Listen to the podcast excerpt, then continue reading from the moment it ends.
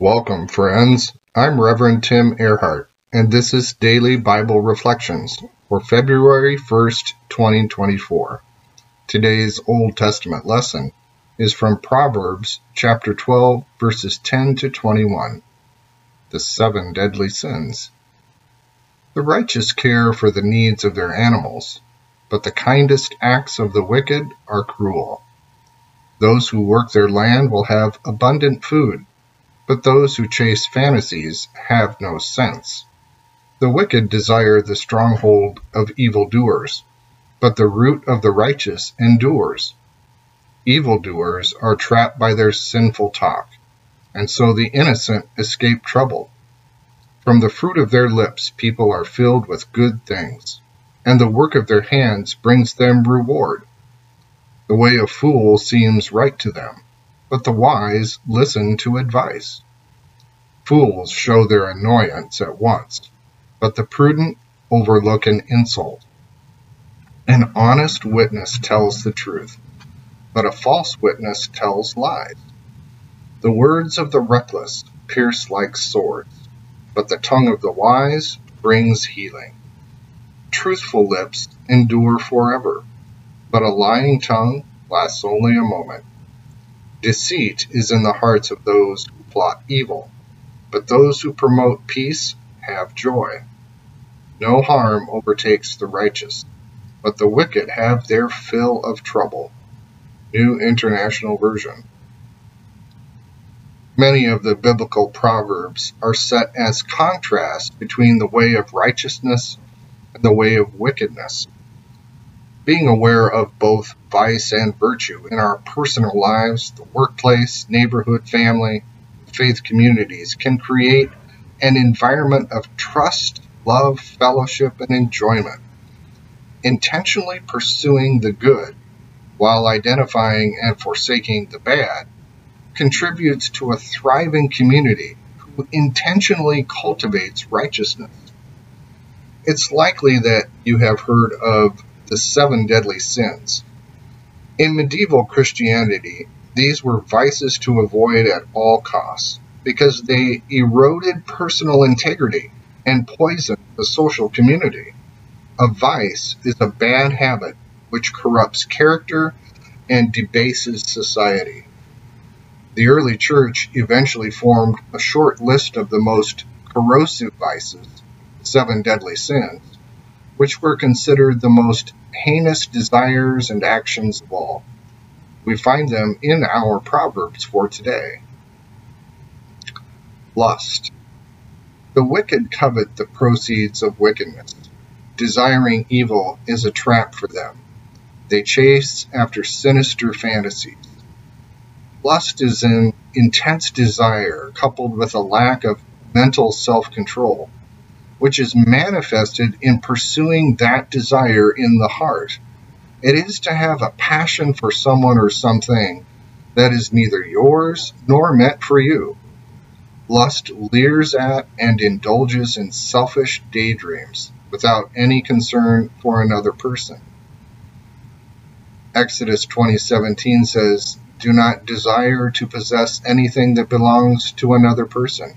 Not a house, a wife, a husband, a slave, an ox, a donkey, or anything else. Gluttony. The wicked have their fill of trouble. They've gobbled up evil as if dining at an all you can eat buffet. Whereas lust and covetousness is mostly a lack of mental self control, gluttony is the lack of bodily self control. 1 Corinthians 10:31 says, "So whether you eat or drink or whatever you do, you should do it all for God's glory." Gluttony doesn't stop eating, buying, talking, drinking, or binging.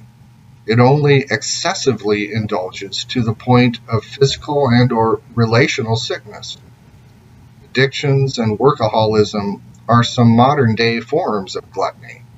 It consumes to the point where it cannot control the consumption anymore. The thing desired and indulged becomes the master. Exodus 20, verses 8 to 10 says, Observe the Sabbath and keep it holy. You have six days in which to do your work, but the seventh is a day of rest dedicated to me.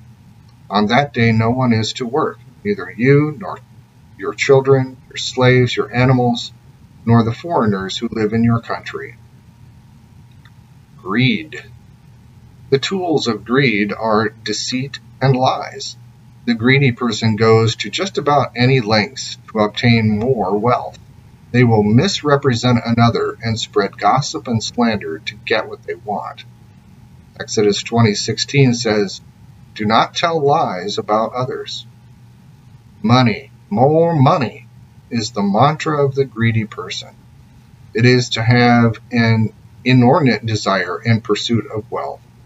Just as sex and food are good, but have their proper boundaries, so money is both good and necessary. But money is powerful in more ways than one. It can take over a person's life in such a way that charging exorbitant interest, rent, or price gouging is justified by satisfying the greed. The greedy person lives every waking moment for leveraging wealth to get more wealth.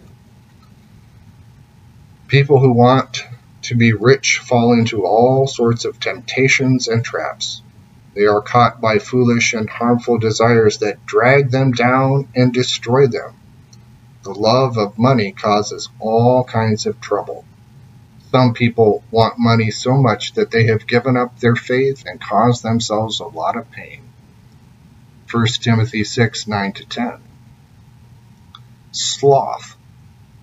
The sloth much prefers get rich quick schemes to actual hard work. They spend their time in worthless projects and are easily annoyed at others. Sloth is more than laziness. It is also failing to do good when it's in your power and ability to do so. To be slothful is to be indifferent to the great need of the world. Whereas the previous sins have a more active pursuit of some desire, the sloth is passive, not wanting to get involved in making a difference. A slothful person always has an excuse why they can't participate. They expect everyone else to do the work. Colossians 3:23 says, "Do your work willingly, as though you were serving the Lord himself, and not just your earthly master." The irony is that for all of Ebenezer Scrooge's hard work and thrift, he was really a sloth who had no intention of improving the condition of humanity. He depended on poorhouses and work farms to do all the work. It took supernatural means to get him to think differently. It typically takes a lot for the sloth to go out of their way to honor, respect, and bless another. Exodus 20:12 says, "You must honor and respect your father and mother. Do this so that you will have a full life in the land that the Lord your God gives you." Anger. A wicked person is often an angry person so full of anger that they abuse their pets and animals who have done nothing against them. And they let their tongues wag and fly off the handle any time they are perturbed. Psalm 37:8 says, Stop being angry. Turn from your rage. Do not lose your temper. It only leads to harm. That doesn't mean that anger itself is a bad thing. As with most things in life, anger has its proper place. For example, we ought to be angry in the face of evil perpetrators. Anger motivates us not to be slothful, but helpful. But excessive selfish anger is a vice, whereas righteous anger seeks to help a victimized person or group. Sinful anger is fueled by hatred, whether it's a violent verbal decapitation of another or a deep seated bitterness. Such anger destroys relationships and even life itself. Exodus 20:13 No murder. Envy. Envy and lust are kissing cousins. They both traffic in excessive desire for what they don't possess. Proverbs 14:30 says, "Envy rots the bones, The subtle difference has more to do with the object of the affection. Lust leers at, longs for a person who belongs to someone else. Envy fixes its gaze on a material possession or a respected position which someone else has. It is to have a passionate pursuit of taking over someone else's job or keeping up with the Joneses. James 3:16 says, "For where there is envy and selfish ambition, there will also be disorder and wickedness of every kind." And finally, pride. The wicked and the proud share a table together for lunch every day. They don't listen to anybody else because they believe they already have the answers and know what is best for everyone. Pride is an overinflated view of one's opinions, thoughts, and self. Proud persons have an overestimation of themselves. They seem to actually believe that if only others followed their thinking and advice, the world would be a better place. Every antagonist in the movies, comics, and classic literature are full of themselves. They justify stepping on others to achieve what they think is the greater good of imposing their agenda in the situation. It's no wonder that in the Bible, Satan is the ultimate antagonist. The proud must eventually contend with God and the Lord has no allowance for the foolishness and idolatry of any human believing they know better. Exodus 23 says, No other gods, only me. Consider the following questions reflecting on today's lesson.